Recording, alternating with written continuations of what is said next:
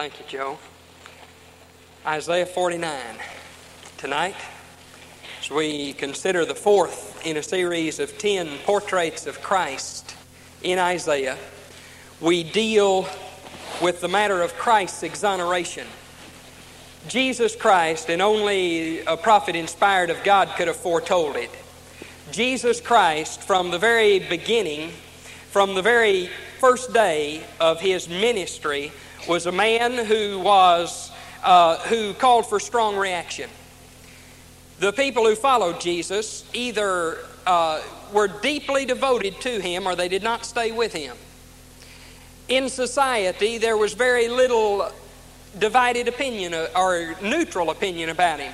We're told in John chapter 7 and 8 that there was divided opinion. The divided opinion being some people say he is a great prophet, and some people say no, he's a deceiver who is misleading the people. But nobody seemed to say, well, I don't really care about this man named Jesus. The passage we deal with tonight was a passage that gave the uh, Old Testament Jews a hard time. They didn't know what to do with it.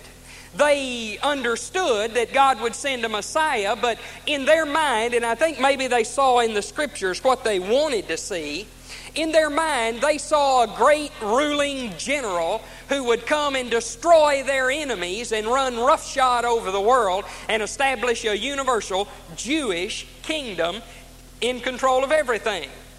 This passage is a great paradox because it shows a ruling monarch, but it also shows somebody who is seemingly defeated and suffering and persecuted. And so it remains for us with 2020 hindsight and the benefit of Jesus and his ministry and the New Testament to look back and see that even though the prophet Isaiah did not understand what he was writing about, he accurately foretold both the humiliation and the exaltation of Jesus Christ. Now, the Jews in Jesus' day, if you want to understand why they got so angry at Jesus when he went home to Nazareth and read from Isaiah 61, which is a passage we'll deal with in a few weeks, it is because they had come to believe that the sufferer in these passages of Isaiah that you and I are sharing together was the nation Israel. The Jews had a collective paranoia about them as a people that let them believe that because of their unfaithfulness, they were the suffering servant of Jehovah who had to go through all kinds of trouble before they were restored. And Jesus, in his public pronouncements, assumed that role for himself. And they couldn't handle it emotionally. And so tonight, I want us to look from this side of Calvary, and we can understand, even if Isaiah and the Jews of his day did not, that Christ had to pay the awful price that he did on the cross, or none of us, and indeed nobody anywhere, would be saved.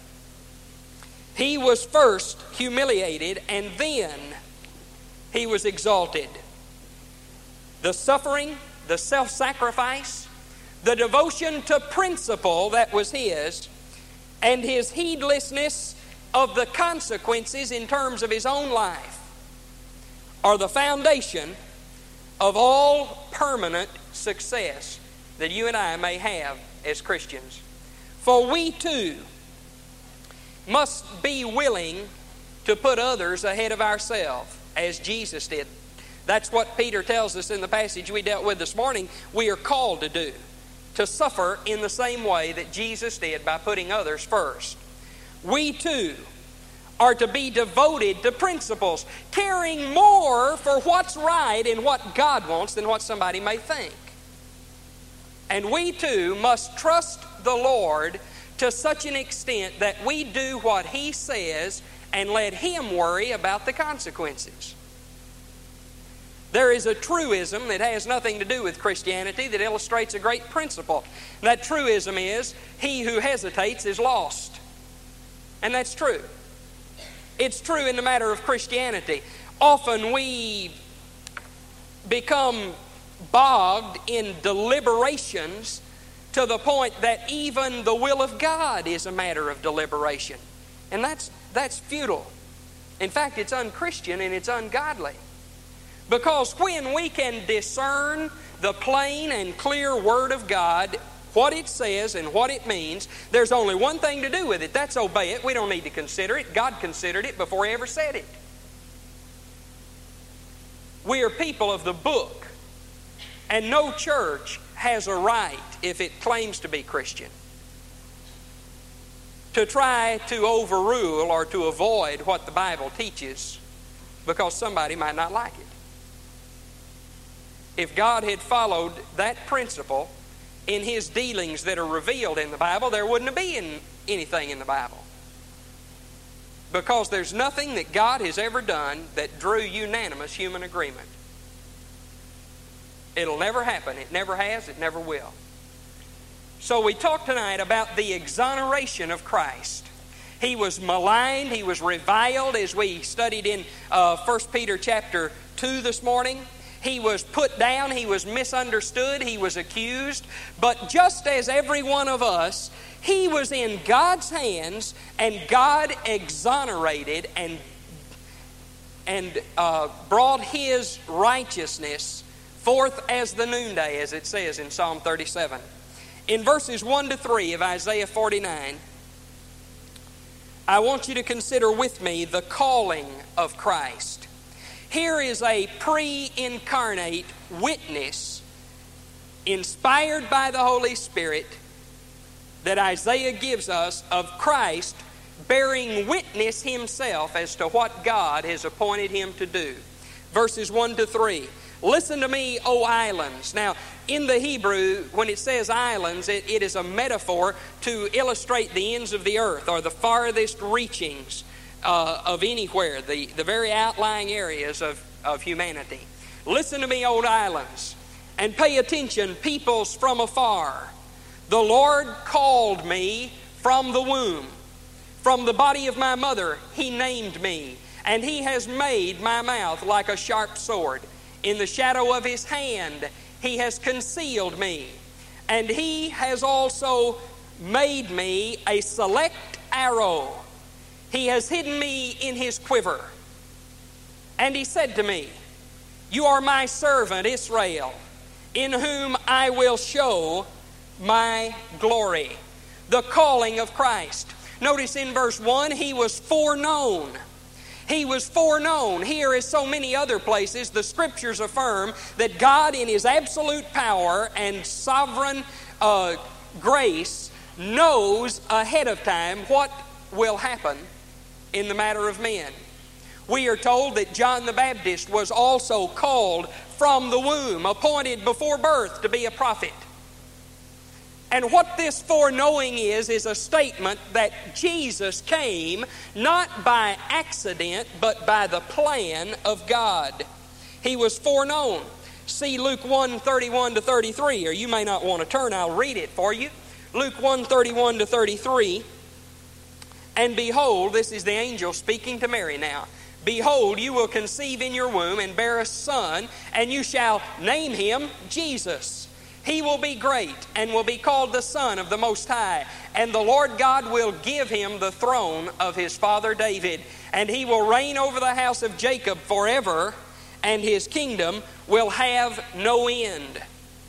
Matthew 121. And she will bear a son, and you shall call his name Jesus, for it is he who will save his people from their sins. These two gospel passages are illustrations or confirmation of Isaiah 49 1, which says he was called from the womb. And indeed, before he was even conceived, the angels of heaven revealed to the mother and to others that he would be God's anointed one, the Messiah. Notice also that he was forenamed. For Matthew 121 says, You shall call his name Jesus. Jesus is the Greek form of the Hebrew name Joshua, and it means Jehovah saves. And so Joshua becomes a foreshadowing in many ways of deliverance and of leadership that Christ would give to his people. And then notice in verse 2 not only is he foreknown and forenamed, he is forearmed. For verse 2 says, that his mouth shall be a sharp sword. That is rather like Hebrews 4:12 that says the word of God is quick and powerful, sharper than any two-edged sword, piercing to the dividing asunder of soul and spirit and discerning the innermost thoughts of a man. This is consistent with the uh, symbolism that is used in Revelation 1. In Revelation 1:16, when Jesus was seen in his glorified state by John the apostle in Revelation 1:16, John says, "And in his right hand he held seven stars, and out of his mouth came a sharp two-edged sword, and his face was like the sun shining in its strength." When Jesus Christ was on earth, by voluntary limitation, he was a man. He had flesh and blood as we have, a body like ours, limited as a man by choice. But after the resurrection and the ascension, he reascended the throne in heaven. He is seated at the right hand of God and he is glorified beyond human imagination. And when the world next sees Jesus Christ, they will see him as the glorified, reigning monarch of the universe in a glorified resurrection form, not like us. He is forearmed by the sword of his mouth. He is the Word of God. You know, Jesus is called the Logos, the Logos, in John chapter 1. In the beginning was the Word, and the Word was God, and the Word was with God. And nothing was created that was created without Him. Jesus is the Word of God, and the sword of His mouth is the Word of God as it is expressed by the absolute power of Christ. He is forearmed it says here in Isaiah 49 2 that he has been concealed in the Lord's quiver, being made a select arrow. That is consistent with the gospel records. For Paul tells us in Galatians 4 4 that in the fullness of time, God revealed and brought forth His Son. When all was right, when the time was right, God revealed His Son. And then in verse 3, He is foresent or verses 2 and 3, he is foresent. He is commissioned. Notice how God calls him my servant. God says to him, You are my unique servant. The designation, my servant, in this form is limited to the prophecies of Jesus. There are others who are called servants of Jehovah, servants of God, but not like this, not in the same way as Jesus was. The calling of Christ, he was foreknown, he was forenamed, he was forearmed with the Word of God, he was foresent, commissioned ahead of time, and appointed to the task God had for him. And then notice in verses 4 to 6, here is what I have called the consolation of Christ. The consolation of Christ. In these verses, we see the human side of Jesus, and the Jews couldn't understand that. They couldn't understand his humanity. They came up, as I mentioned before, with many wild explanations as to who this suffering servant was. But in these verses, we see his humanity, not sinfulness, not weakness, the way we count weakness, but his humanity. But I said, verse 4, I have toiled in vain. I have spent my strength for nothing and vanity. Yet surely the justice due to me is with the Lord, and my reward is with my God. And now says the Lord, who formed me from the womb to be his servant, to bring Jacob back to him in order that Israel might be gathered to him. For I am honored in the sight of the Lord, and God is my strength. He says, It is too small a thing that you should be my servant to raise up the tribes of Jacob and to restore the preserved in Israel. I will also make you a light to the nations, so that my salvation may reach to the ends of the earth. Here is a very strange reaction to failure. Now, it was not a failure but in humanity, it was seeming, it seemed to be futile and useless. He couldn't understand at all times the gravity and the greatness of everything that was going on. And God's response to his discouragement is very strange. I look around tonight and I see a number of our men who are involved in business. And as such, they work with other people who report to them. People that, they're, that are accountable to them. They have to deal with very real personnel type problems. And, gentlemen, and others, you just listen in. When somebody comes to you and they're down and they're, they're through and they're finished and they want to resign, what do you do? Well, basically, I had a management type person tell me a long time ago don't ever refuse a resignation. And that's probably right. And that's what you would expect to do. But that's not what God did. He was discouraged. He said, All I've done is in vain, it's useless. And God said, That's fine. Instead of just pointing you a messenger to Israel, I'm going to make you a messenger to the whole world. Strange indeed. It is something human wisdom would never come up with. But God in the face of discouragement, said, All right, son, you're discouraged. I will give you a larger responsibility. The reaction was to give a still greater load.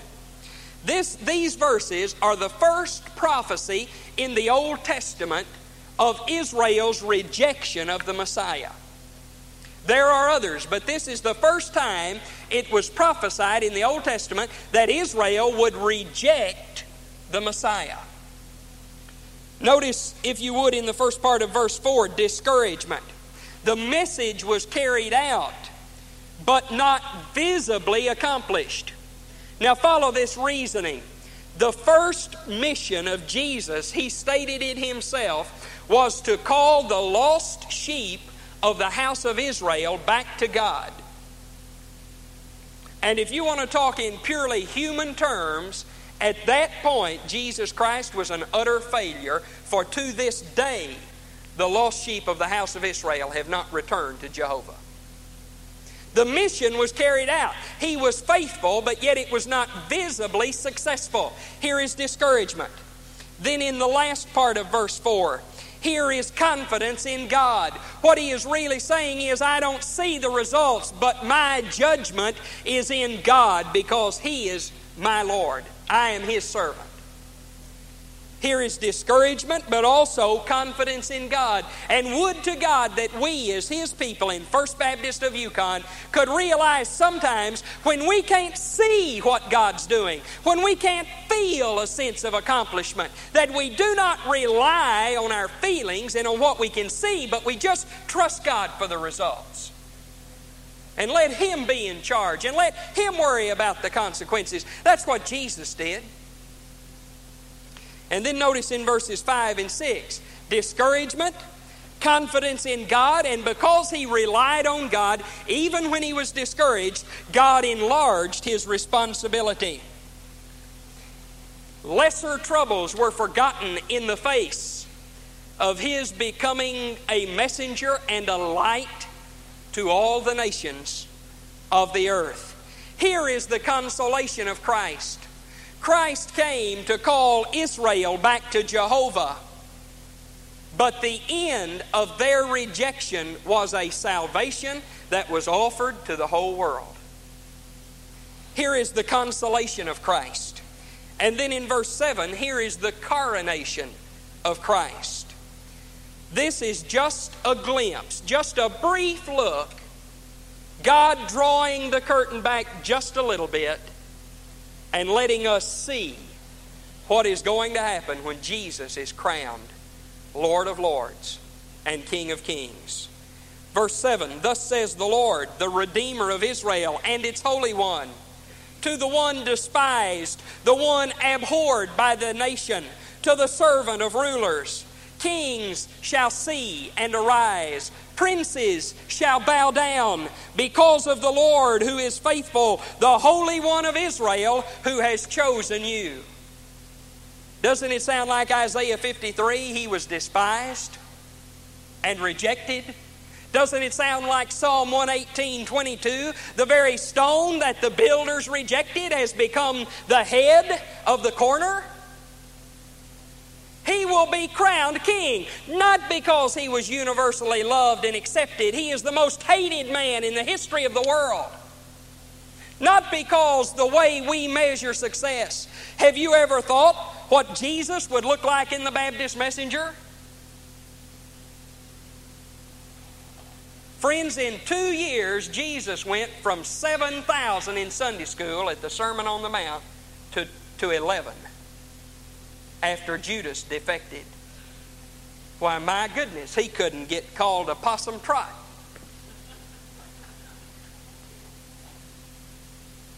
God doesn't always look at things the way we do, does He?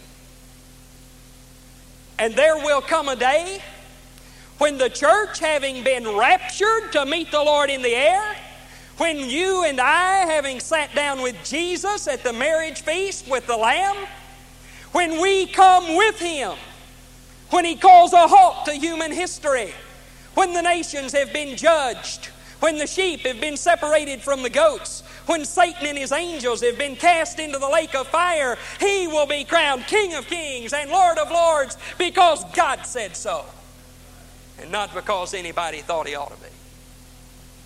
Here is the coronation of Christ. Notice, first of all, it refers to him as the one who is despised and the one who is abhorred. We get things all backwards. We think when somebody is disgraced and rejected and put down in public, God's through with them. But look at the Bible, and you will not find one great man in Scripture. From Moses, Joseph, Abraham, any of them, the prophets, Isaiah, Jeremiah was universally hated by everybody. You will not find one great man in Scripture from the first page to the last who did not suffer public disgrace and rejection. Why, in our humanity in our backwardness, you let a man make a mistake when he's 25 years old and he'll never be elected to high office. Well, friends, I want to tell you the greatest king that ever reigned a human kingdom was a murderer and an adulterer. Jesus Christ would have been dropped from the personnel file at the Baptist building because he had bad PR. First, he was humiliated. First, he was rejected. First, the world turned its back on him. And then, because he was faithful, God exalted him to be King of Kings and Lord of Lords. And sometimes it happens in the individual life of a Christian. This is practical. This is not theology. This is something that meets every one of us where we live. In the lives of Christians, we encounter situations on the job. Young people, you encounter them at school. Sometimes, God forbid, it happens in the home. In society at large, we encounter situations where we either have to run from the situation or be disgraced and rejected by people. And we think that we're doing God a favor when we run from it so we won't be embarrassed. But until you are willing to be disgraced before the universe, if that's what it takes for Jesus, God cannot use you.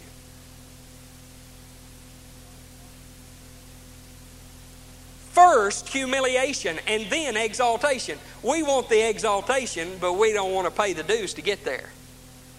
And that's humanity. And that's why we need the Lord, and that's why we need the Word, because we'd never figure anything out if God hadn't explained it to us. First, humiliation, and then exaltation. And Isaiah says, Kings will arise and princes will bow. Sounds like Philippians chapter 2 that at the name of Jesus every knee should bow of things in heaven and things in earth and things under the earth, and every tongue confess that Jesus Christ is Lord to the glory of God the Father. And then notice in verses 8 through 10, we have seen the calling of Christ, the consolation of Christ, the coronation of Christ. Notice in verses 8 through 10, the compassion of Christ. There is a political truism which says power corrupts and absolute power corrupts absolutely. But I am grateful tonight that we that is not true of God. God has absolute power. But God has chosen to reveal himself in one way to us, and that is in his word.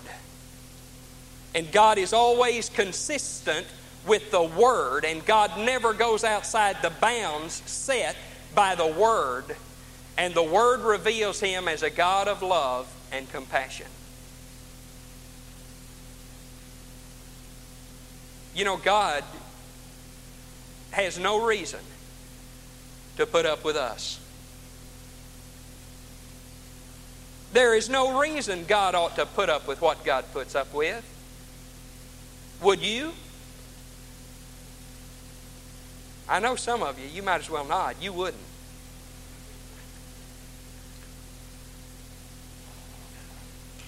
Just because He is what He is, God loves us, and there's no other explanation. See the compassion of Christ. God will meet the needs that He has promised to meet. Isaiah tells us in this passage and elsewhere that God will do two things God will restore Israel, and God will redeem men from all nations of the earth. Spiritually, this morally wasted world will be restored.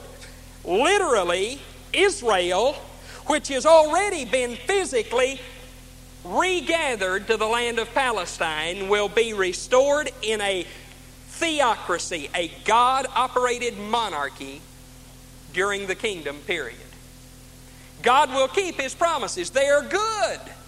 The promises of God are good. There isn't anything the Bible says you need to doubt is going to take place. Unless God drops over and dies, the promises are good. Amen? God's promises are good, they're going to be carried out. You know, I sometimes get rather disgusted with myself because I know the Lord and I love the Lord and I know the Word and I know that God broke every rule and every power that has ever been set by the physical universe when He not only resuscitated but resurrected in a new body the Lord Jesus Christ. But sometimes I get so nervous over the most insignificant things. Don't you?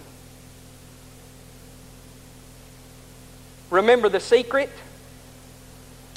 from 1 Peter 2, verse 23, which quoted Isaiah chapter 53. He trusted the Lord. That's the secret of Jesus. Jesus knew one thing he had a job to do. Jesus knew that that job was going to cost him his life, but he knew that he'd been appointed to do it and he was willing to do it if God said so. And because he did, now he's King of Kings and Lord of Lords. In verse 8, see how God sustains Christ. God sustains him by his own power. Thus says the Lord, in a favorable time I have answered you, and in a day of salvation I have helped you, and I will keep you, that's you with a capital Y, and give you for a covenant of the people to restore the land, to make them inherit desolate heritages.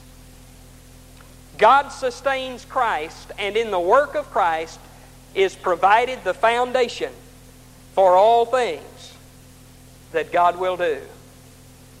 And when Jesus sets up his kingdom on the earth, Israel will possess the land of Palestine without having to look across the border at her enemies.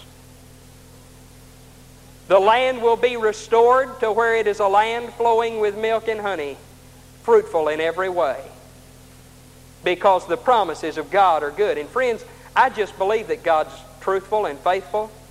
And if I had to believe that God's promises to Israel any, aren't any good, I wouldn't think His promises to me were very good. God sustains Christ. And then in verses 9 and 10, Christ in turn sustains His own. Christ sustains His own people.